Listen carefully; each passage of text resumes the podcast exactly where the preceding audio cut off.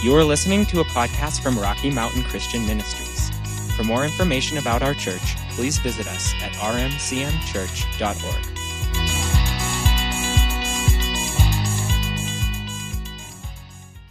So, we are, as usual, in the middle of a very long series, and uh, it's called Plugging into Grace. And since we do have, um, let me see if this is actually going to work. Yeah, it did. Um, we do have, we always have new people with us here in this room and online. So, uh, just a, a bit of review. I really don't have time for a lot, but we've been talking. We started out in Romans chapter 5, verse 2, where it tells us that we stand in an environment of grace and that we have access to that grace through faith. So it's one of those God things that he says that we look at and we go, well, if I'm standing in the middle of it, if I'm living in grace, why do I need to plug into grace? I'm, I'm in grace, right? And the answer to both questions is yes. We are in grace, but God has given us uh, something called faith that is the element of our spiritual life that plugs into grace. We're standing in this room now, we are inundated with various types of radio waves. We're inundated with television waves, radio waves, Wi Fi waves. Uh, I don't know how healthy it is for our bodies, but we are, all this stuff is passing through here and passing through our bodies. It's all unseen, but it's all here. It's available. You just have to have the right receiver. Faith is the right receiver to plug into grace. Does that make sense to you?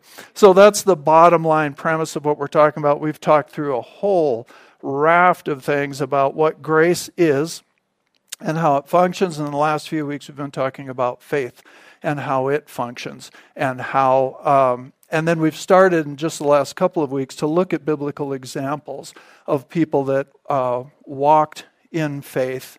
And we, we talked about the fact that everything we ever receive from God and everything He calls us to, everything we ever become in Him, all of that comes to us by grace, but is received through faith. Okay?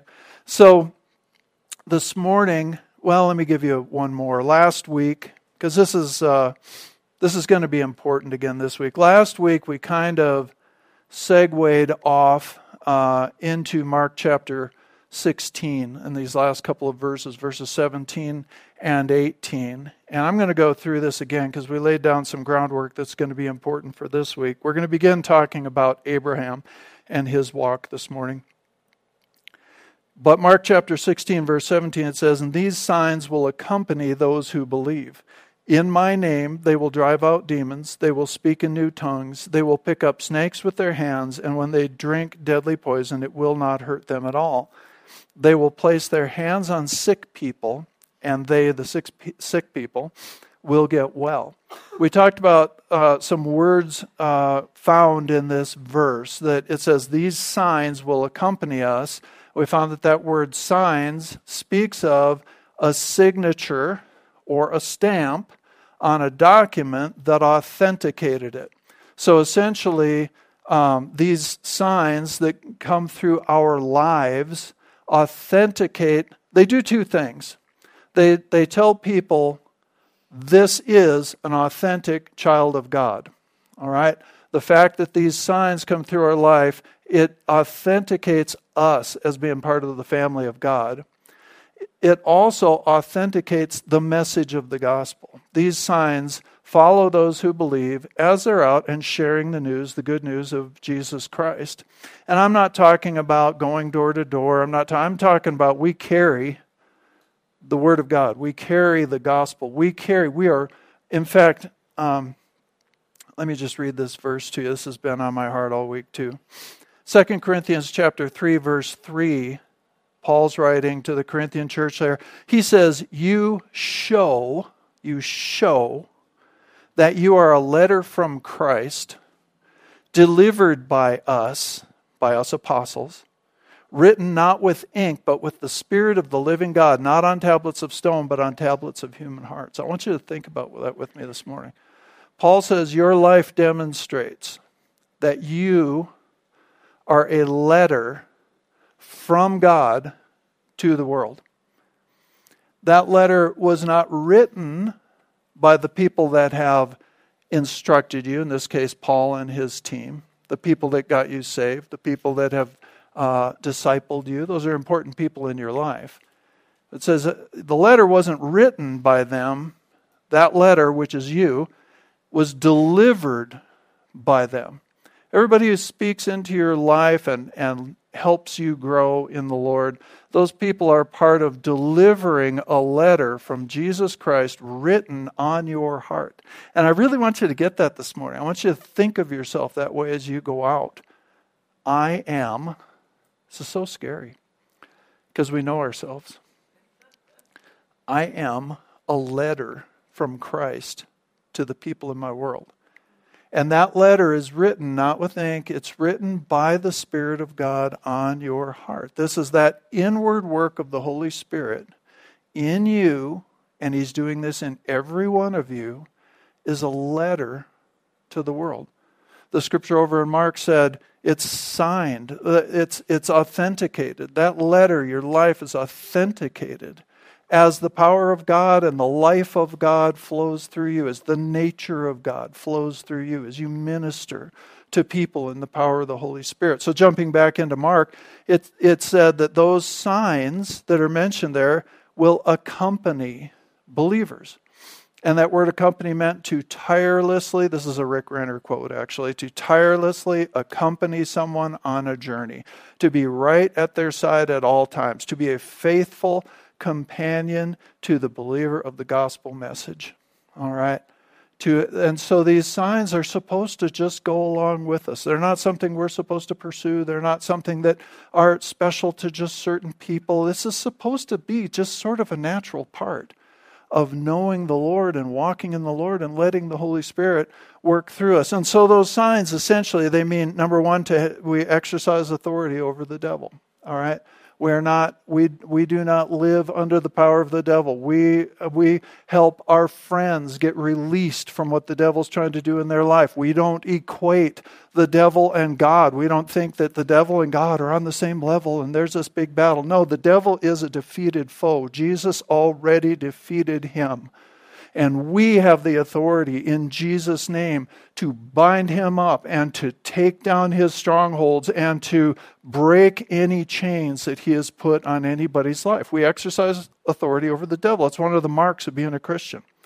Uh, again to experience the manifestation of the Holy Spirit. It talks about speaking in other tongues, but there are many manifestations of the Holy Spirit and the spiritual gifts. That's just supposed to be that's just that's just normal Christian living. It's not a fringe thing, okay? To live under divine protection along the road. Remember those those signs are accompanying us on a journey, right? So we're going down the road and we live under divine protection. I don't believe that this verse means you should go out, try to find a rattlesnake, pick it up. That, that would be tempting God. But in your life, you're not supposed to go out and find deadly poison and drink it and see what happens. You're not supposed to eat Tide Pods. You're not supposed to, you know, uh, that's, that's just, that would be just tempting God. The point is, as believers, we can trust for protection. We can trust we can trust that God is going to keep us safe. We are under divine protection along the road. And then it means to render supernatural aid to people. Whether that's healing the sick, whether that's bringing freedom through word of knowledge or word of wisdom or working of miracles, whether that is having supply come into your life that you know is much more abundant than what you can do on your own, and always being the scripture says he wants to supply us to the extent where we can go out and meet needs. We have enough for what we need, and we're out there meeting needs, and it's just a supernatural flow. There's so many ways that God does this, but those are just signs that accompanying accompany us, and Jesus said those signs will accompany those who believe, who have this active faith. They have a faith that motivates them, that moves them into action. They step out, they take risks, meaning, if God doesn't come through here, I'm going to do this because I believe God's saying this or I believe God's telling me to do this. I'm going to step out in this. If God doesn't come through, it's going to be evident that I blew it. It, it wasn't, which isn't the end of the world, by the way. If you're going to learn, I didn't mean that to sound angry. I'm not angry. if you and I are going to learn to walk by faith, this is how we do it. We spend time with God and we, we hear Him and we see Him and we grow in Him, and then He moves us. That faith that grows in us moves us and we step out, whether it's speaking something to someone, whether it's laying hands on a sick person, whether it's carrying groceries to a person you might you think might kick you off their porch, whether you know whether it's going over here and ministering to people at one in one of the parking lots, whatever it is that the Lord has you to do, we take a risk to where we know if God doesn't show up, then it's evident that this was just me. And you know what? Sometimes it is going to just be you. And you know what we do then? We hide because God's really mad. No. We're I really want to get off onto Abraham. I really want to go forward from here. This is just like God is essentially raising children. We're his children. Okay? Those of you who are parents, when your children, you know, when you train them for something, you teach them something, and then they'd make a mistake, you didn't kick him out of the house, I hope. You didn't treat him, you, you kept training, you kept developing, you kept. I remember this is a different example. I remember a guy that I worked with years and years ago. I'm more familiar with puppies than I am with children, so I'm going to tell you a puppy story. This guy had gotten a puppy, and, you know, he'd be down there working all day, the dog would be in the house. He had newspapers out and stuff for the dog. He's trying to train the dog to go to the bathroom on the newspapers. And I went home with him one time. I don't remember why. We went home after work to get something at his house or something. We walked in there. That dog had gone all over his kitchen. I don't know if there was anything on the newspaper or not. I think there was like one pile on the newspaper and everything else. Well, he said, Oh, you did pretty good. Look at this. You're doing good. He just encouraged that puppy, and pretty soon the puppy learned. But my point is, if we're going to step out in things, sometimes we're going to make a mistake. God's not going to fall off his throne. God's going to just help us and help us and help us to learn and to grow. But if we never step out, then these signs are never going to flow through our lives. So, so we're talking about a faith that motivates us. That's what real faith does. It moves us into realms where we haven't seen the result yet. That's the whole point. We walk by faith, not by sight. Is this making sense to you? Okay, let's talk about Abraham. Go over with me to Romans chapter 4. We're just probably going to cover one or two verses here this morning. Uh, Romans chapter 4, there's this whole section that talks about Abraham inheriting the promise of God. And while you're turning to Romans chapter 4, I want to read a verse, uh, two verses, I guess, from Galatians chapter 3. You don't have to turn there, we're not going to stay here. But in the NIV, it says, consider Abraham. All right? It, Paul is telling them, consider Abraham. In other words, look at Abraham. He's, and, and there's a reason for that. It says he believed God and it was credited to him as righteousness. Understand then that those who believe are children of Abraham. We're going to see another passage here that tells us Abraham, because of his faith, is, the Bible says, is the father of us all. In other words, we are to consider his faith and learn from it. We are his, the life that he lived by faith is an example to us. Scripture tells us in another place that the Old Testament stories are there as examples to us. Some of how to live, some of not how to live, but they are there as examples to us. And we're told specifically with Abraham, look at him. As far as faith goes, he's, he's your father. And we're going to read some more about that. So we're going to begin here in, in Romans chapter 4, verse 16. and what you have up there is actually from the uh, New Amplified Bible. And let's just read through this and we'll start picking it apart. Are you with me so far? Several. Awesome. Uh, Romans chapter 4, verse 16, it says, Therefore, inheriting the promise depends entirely on faith. That is, confident trust in the unseen God. In order that it, the promise, may be given as an act of grace, his unmerited favor and mercy, so that the promise will be legally guaranteed to all the descendants of Abraham. Let me just make a statement right there because we're, we're not really going to talk about this part today.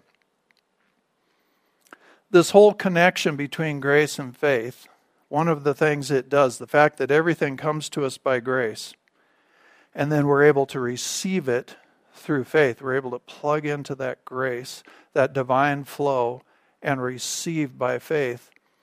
It says here, God set it up that way so that everybody can receive, all believers, all his children, can receive his promises through this process. The reason for that is if it was set up a different way, if we had to earn the blessing of God, we had to merit it, we had to be good enough to receive it. Well, there might be, honestly, there would be nobody who could receive it, but let's just say, let's just talk about uh, the blessing, let's talk about the blessing of abundance in our life. Well, some people are way better with financial things, with, with, with wealth, or with relationships. We know that that abundance includes much more than much more than just finances. But you know, some people are better at those things than others. So some of them would seemingly receive the blessing of God, and some of them wouldn't. But because He set it up this way, this is telling us right here, all of us can walk by faith. We are designed to have faith.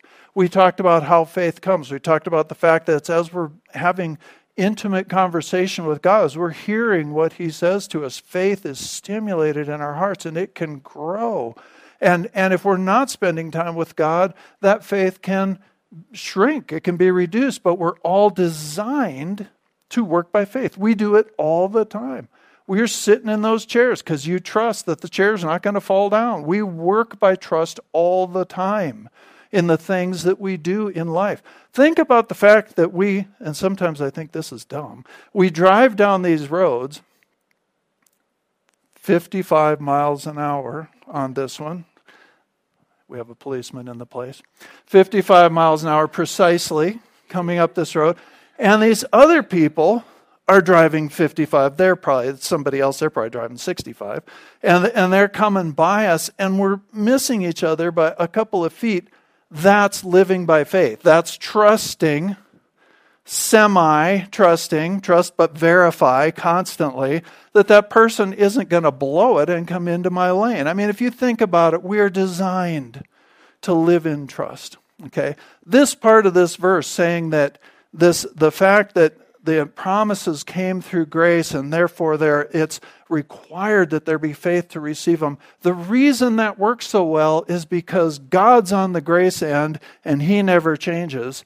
And on the faith end if we just spend time with the lord he increases faith in our hearts. We're made to walk in faith by god. It's not something special that only certain people can do. Does that make sense to you all right. So it says, so that the promise will be legally guaranteed to all the descendants of Abraham, not only those Jewish believers who keep the law, but also those Gentile believers who share the faith of Abraham, who is the spiritual father of us all. All right, so it tells us here, we'll start breaking this down. It tells us here that receiving God's promise, it's talking about the promise of salvation and the, the Holy Spirit coming uh, into us being born again. It's talking specifically about that promise, but I believe the same process applies to every promise, every blessing that comes from God. Receiving God's promises depends, it says, entirely on faith, which is confident trust in the unseen God. When having this conversation with somebody in our life about faith, and that person right now is saying, Well, I just can't believe this and that. I can't believe there's a Trinity. I can't believe. I believe there's a God, but he's not to the point yet of believing Jesus, that Jesus is the Son of God. He's not yet to that point. He will come to that point. But he's not yet to that point. And and we're having this conversation where I'm trying to help him realize he he is in his mind believing means I can weigh it out. I can add it up and I can understand exactly how that would happen. I can quantify it. I could test it in a laboratory. He thinks that's faith. That's not faith, that's mental assent. That is intellectual understanding of something. And that's not a bad thing, it's just not faith. All right, faith is something that happens in our heart. Faith is a confident trust in the unseen God, in the unseen promise, in the unseen blessing. That's why faith, we've been talking about all along, we're surrounded by electricity, but unless we plug into the socket, we don't receive the benefit of that electricity. We are living in this environment of God's grace that has been poured out only because of the work of Jesus Christ. But our faith needs to plug in to draw what God has for us. He says inheriting the promise depends entirely on faith. That's actually a good thing. I know for some people, they hear that message and they feel like what we're saying is, you don't have enough faith. That's not what I'm saying. I'm not saying nobody has ever said that. That's not what I'm saying. I'm saying is, you have the capacity for the faith that's needed to receive what God has for you. And there are a whole lot of things that try to mess with that process in our hearts. Unforgiveness will mess with that process in your heart, make it really hard. God doesn't abandon you, but it makes our hearts get hard and it makes it hard for us to just hear what God's saying. Disappointment is a huge one. You know, we can lose hope, and then there's no real connection with faith. We can discouragement, you know, about life. There's big loss in our life. We've talked about these things before. I still think that offense is one of the biggest tools the devil uses to keep us apart and to keep us apart from God and to keep us away from the table. I am absolutely convinced. I know beyond the shadow of a doubt, God is setting a table for you right in the presence of your enemies. And on that table is the word that you need and the presence of the Holy Spirit that you need, the, the, the revelation that you need to, to grow in Him and to communicate openly with Him.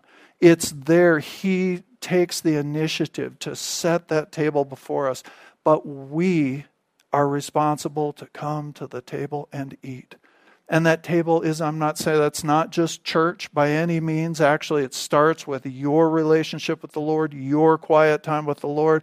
It starts with the places that you can tell that you're feeding spiritually in your life. I do believe that church is one of those. God calls us together. It's one of those places. And but it's up to every individual to, to come to that table and to feed on what the Lord has for them. And that that will build that faith in our hearts so that we can just keep plugging in to what the Lord has. That makes sense.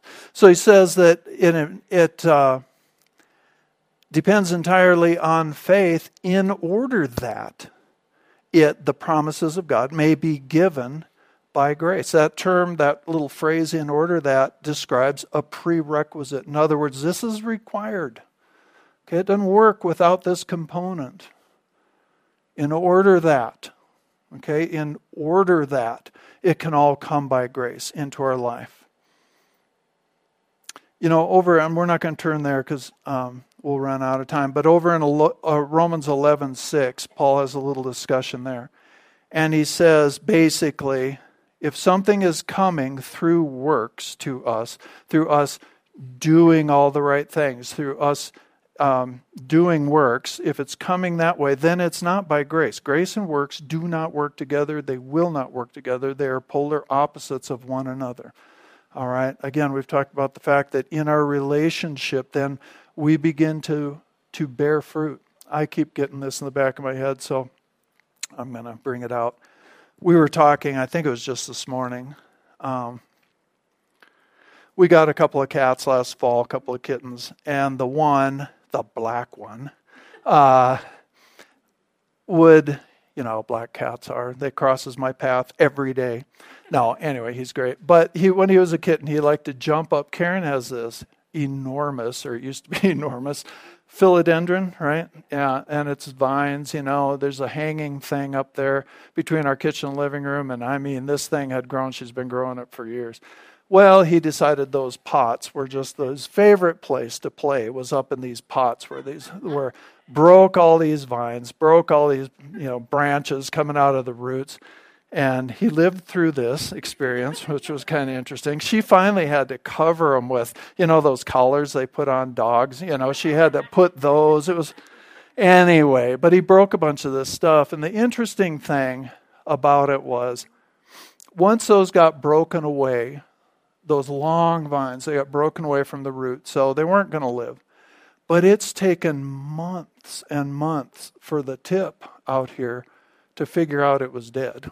The, it just slowly came up. And the same thing happens when we disconnect from that table I talked about a minute ago, from that place of intimacy with the Lord.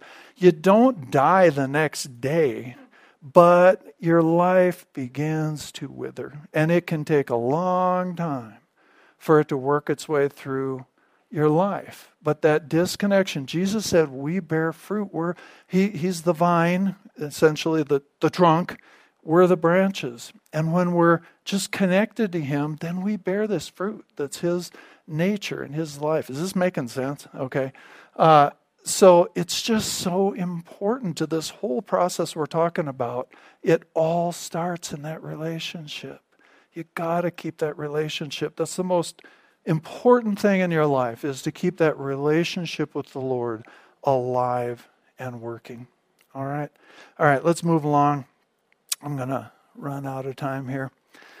Paul says over in Galatians chapter 5, verse 4, he says, You who are trying to be justified, that means made right with God, by law, in other words, by keeping all the keeping all the rules, okay? those of you who are trying to be justified by law, it says, have been alienated from Christ. You've actually fallen away from grace. And, and this, I'm only bringing this up just to tell you how important keeping your walk with God about the relationship and letting the relationship produce good works, which will be living works, rather than trying to keep the relationship through doing all the right things. It's just not how it works.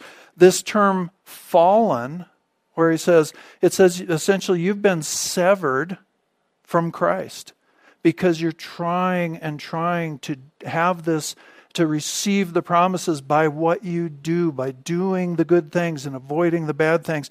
And this word fallen, you've fallen from grace, it's used of something falling out of its rightful or divinely ordained place. In other words, it is divinely ordained for us to live in this faith grace relationship. And if we try and do our relationship with God through our works, we actually fall out of that. And it is a divinely ordained place for us. Does that make sense? Okay, let's, let's go on and get a little bit more here this morning. So in verse 17, Romans 4 17, it says, As it is written, I have made you, this is God speaking over Abraham, I have made you the father of many nations.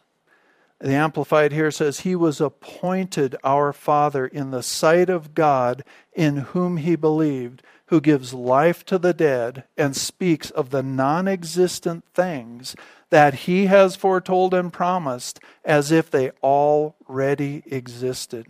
This verse starts out and it says that Abraham was appointed, and that word means to be ordained. God ordained something. He was ordained by God to be and do something that was totally impossible. You know what this is about. God said this, this seed is going to come that's going to be the lineage of Jesus Christ. It's going to come from your body and Sarah's body. Abraham's 75 years old at the time. Sarah was past the time she could have children. It's totally physically impossible, and God says, This is how it's going to be, and you are going to be the father of many nations. I just want you to get God's speaking this to Abraham. He's ordained ordaining something in his life that there is zero physical evidence that this could happen. And it took 25 years of, of them, you know, trying to figure it out and trying to walk with God and making all the same mistakes that you and I would make in that, and yet holding on to the promise of God. It took 25 years for this impossible miracle to come to pass, but it came to pass.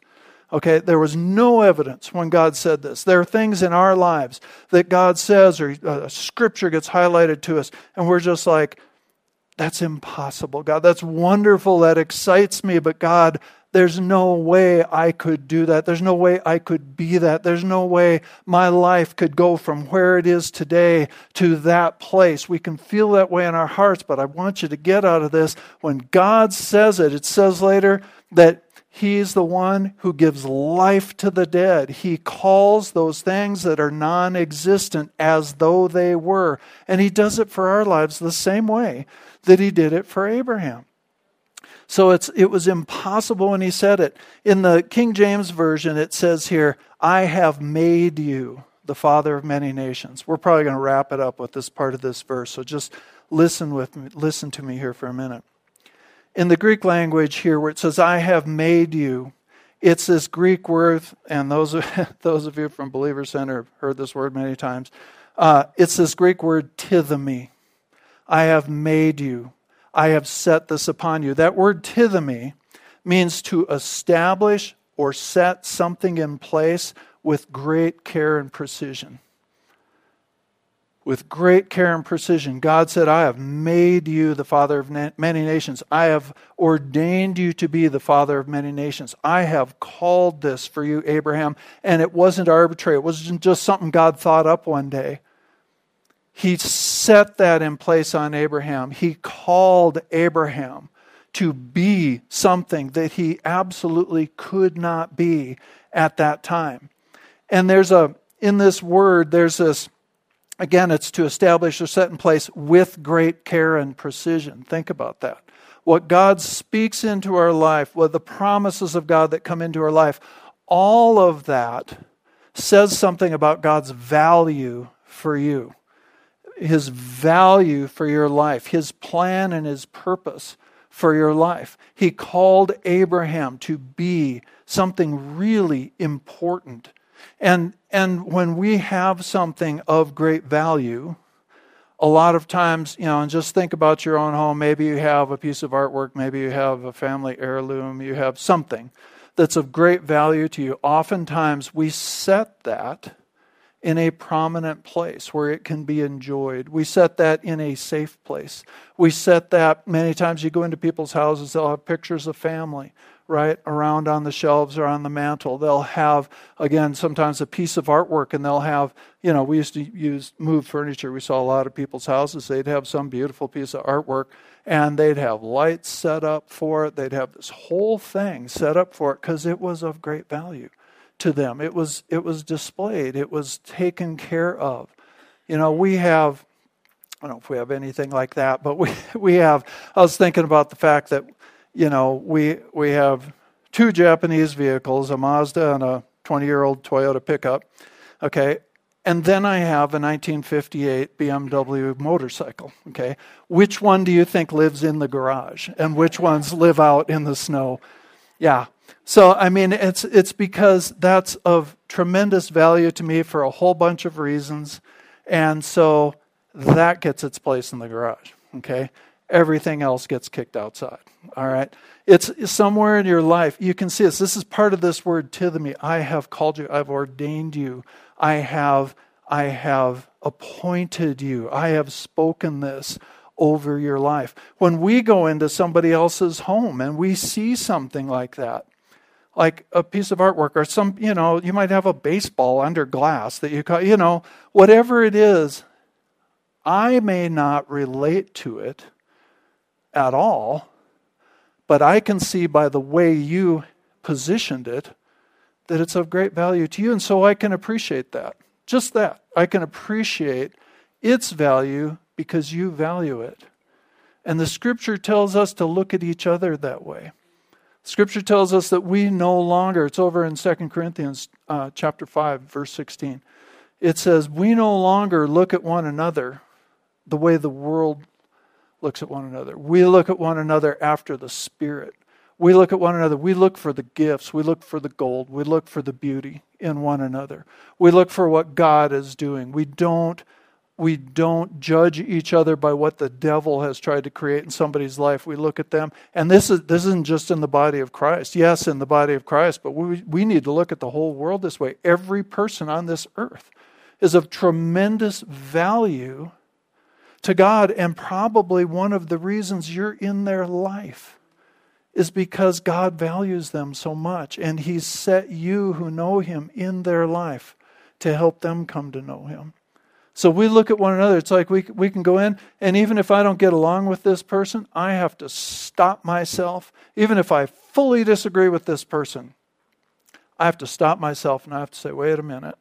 This is a person that Jesus died for, the same as he died for me. They hold the same value. And, and so I need to appreciate their value because of the value that God has put on. Does that make sense to you? Okay. So this word means, uh, and I, again, we'll wrap it up with this. This word tithemi, again, it means to ordain to, to assign to a task or position, to set something in its proper and fitting place, the place or role for which it was designed. The place or role. God speaks this, and He's spoken over your life and over my life. And in that speaking, whether there's any evidence of it today or not, He is setting us, He is positioning us in a proper and fitting place the place or role for which we were designed. Jesus told us, he used, Jesus used this same word over in John 15, um, John 15, verse 16, where he said, You didn't choose me, I chose you, and I tithemied you, I ordained you to go and to bear fruit and to bear lasting fruit. And he told us in that chapter, when we bear that fruit from what he has called us to be, God gets glory in the earth. We don't get glory. God gets glory because God is the one who is being seen. God is the one who is called. I, I just, I don't have the words to say this. I hope you're getting it because I just don't have the words to say this. God has called each of our lives out of death and darkness and just a senseless direction in our lives, and He has called us to a significant place in his life and in his plan for this for this generation, for the people around us, whatever it might be. We all have different gifts. We have different God's plan is different for us, but it's valuable. It is, it is that valuable for every person that and you know what? This same word, tithemi, is used over in 1 Corinthians chapter 12, verse 18, where it says, He sets us, He tithemis us he ordains us, He appoints us in the body where it pleases Him. We've got this messed up idea. We pick where we're going to be in the body by how good the food is after church, by what time church starts, by all these crazy things. Oh, I don't like the music. Oh, I don't like this. I don't like that. The question is God, where do you want me? because he sets us, he plants us, he sets us down right next to people we don't get along with. He sets us right next to people we're going to argue with. And, and in that, I love that process because we've got to mature. We've got to learn to love people that we don't get along perfectly with. We've got to grow up out of that. I'm just kind of going here. I'm just about done. I just I want you to get the weight of this that God ordained Abraham. And then Abraham responded. And that doesn't mean he, anyway, you get it. He set him to be who he is in the history of God's plan. And Abraham connected with that in an impossible situation. And through faith, received and became something that was totally impossible.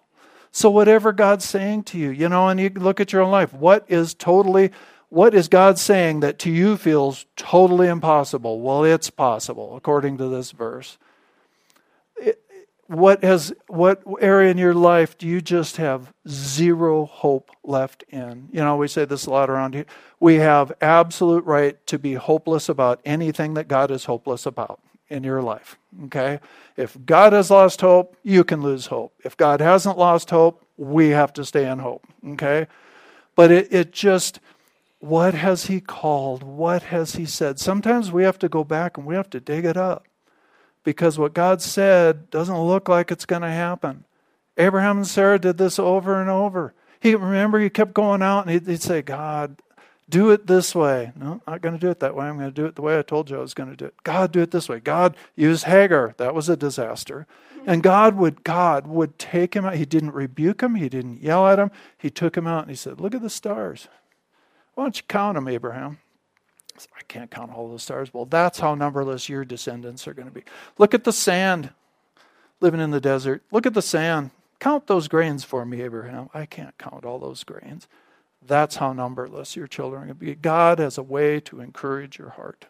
And He has more for us than I think any of us have ever imagined.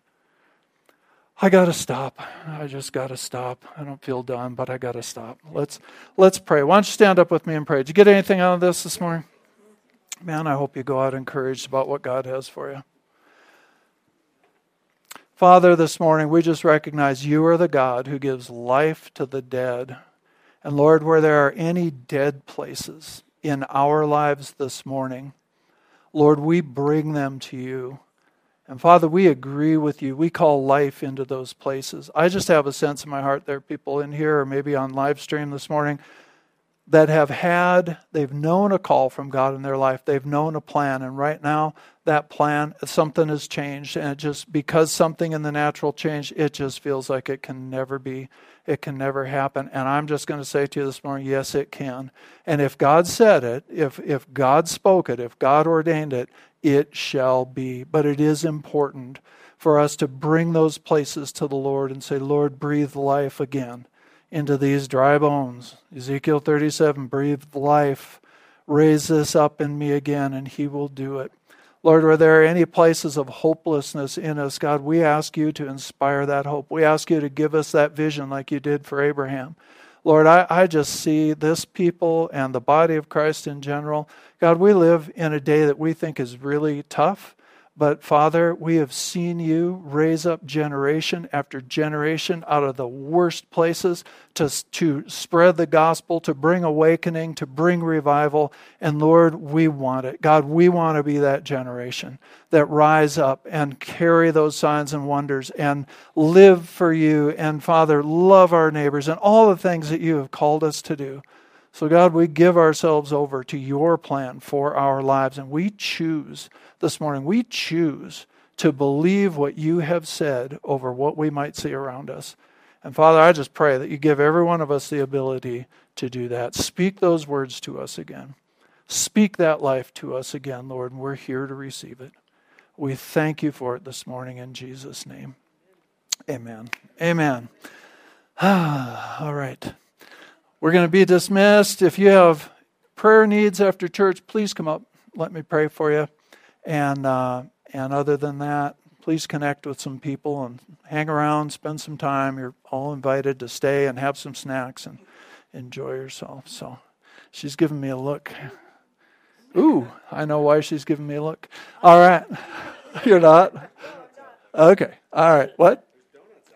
Are there donuts? Okay, just like the old days. All right, let's say it on the count of three. Jesus is Lord over the Gunnison Basin. The world will be dismissed. One, two, three. Jesus is Lord over the Gunnison Basin and the world.